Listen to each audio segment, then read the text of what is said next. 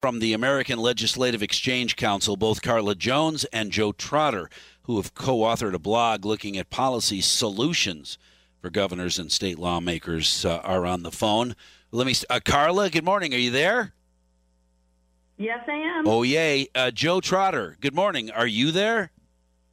I am. Hey, Thanks look for speaking with us. Look at that. And are you kidding? Thanks for talking with me. Let's get right to it. What uh, I love the opportunity that states can take care of themselves in some fashion. What are you suggesting that governors and state legislators uh, consider to help fend off the coming food crisis?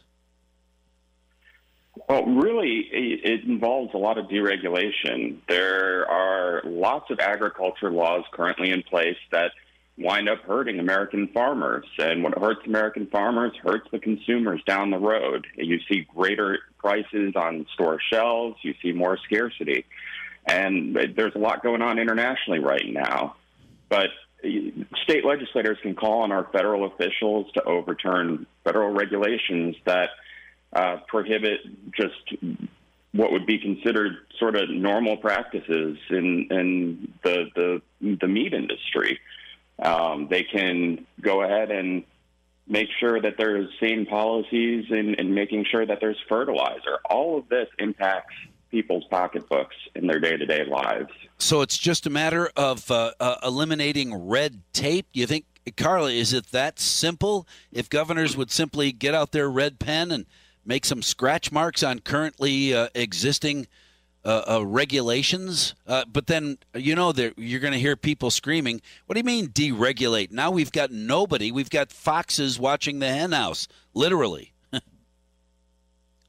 Deregulation would go a long way towards helping, but certain federal initiatives, like Biden is looking at adding fertilizers to the list of critical items that we need because one of the untold stories in this is Russia is one of the largest exporters of fertilizer. Wow. And now, how are we going to get fertilizers so that farmers can plant more? The other thing is that when you do reduce those regulations, then you give farmers a reason to plant more wheat. Because one thing we've seen is even with the rising wheat cost prices, farmers aren't immediately jumping onto this, and part of the reason is fertilizer. Fertilizer's gone up in price. Um, fuel costs have gone up in price, so that offsets what they're going to get from increasing their wheat crop. Right. The other things that. Oh no, go ahead. Go ahead. The other oh, thing. Oh, just the other thing that governors are doing is pushing back generally on Russia, giving Congress and the president the political cover they need, or in the case of Congress, the political cover it needs to actually stand up to Russia. So you've got um, governors calling for divestment. You've got other states that are just condemning Russia. That gives the federal government the political cover it needs to do what it needs to do to push back on Russia.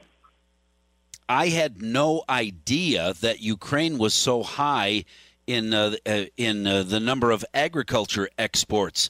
Uh, number one in the world for uh, sunflower and sunflower oil. Number two with barley production. Number four with uh, barley exports. The largest export, fourth largest exporter of corn uh, and, and, Russia and Ukraine together account for a third of the wheat and barley exports. This country is going to be real hungry if we don't make some changes at home. And once again, you're suggesting that the United States, we can feed ourselves if regulation is out of the way, but uh, we could also keep ourselves warm and afford ourselves a lower gas price if the government would get out of the way. And they don't seem willing to do that.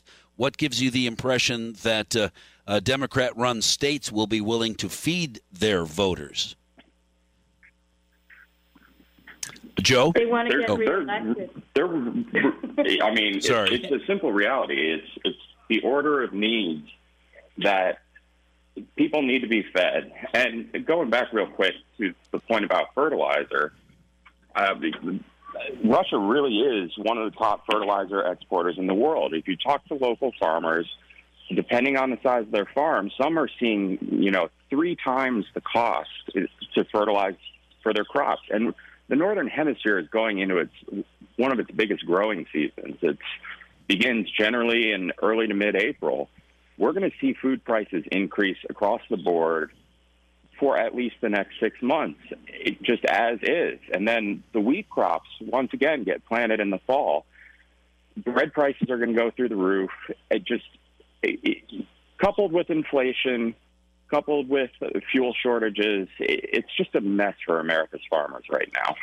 Very important that uh, people listening this morning get in touch with their legislators and let them know, uh, because I am guessing we uh, all uh, officials understand the coming food crisis and what they and uh, their governor, and in our case, Governor Evers, could do to uh, fend that off before the growing season starts and farmers in Wisconsin uh, would immediately fall behind the eight ball.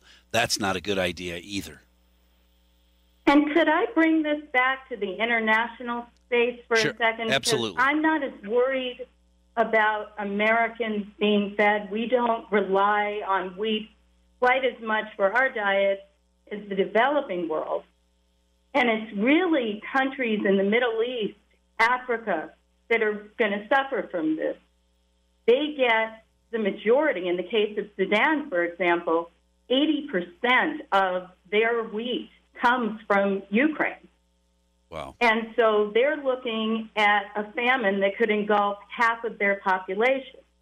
And if you uh, want to understand how that could have ramifications on the United States, just remember that Osama bin Laden set up residence in two failed states, Sudan and Afghanistan, before attacking the United States on 9 11.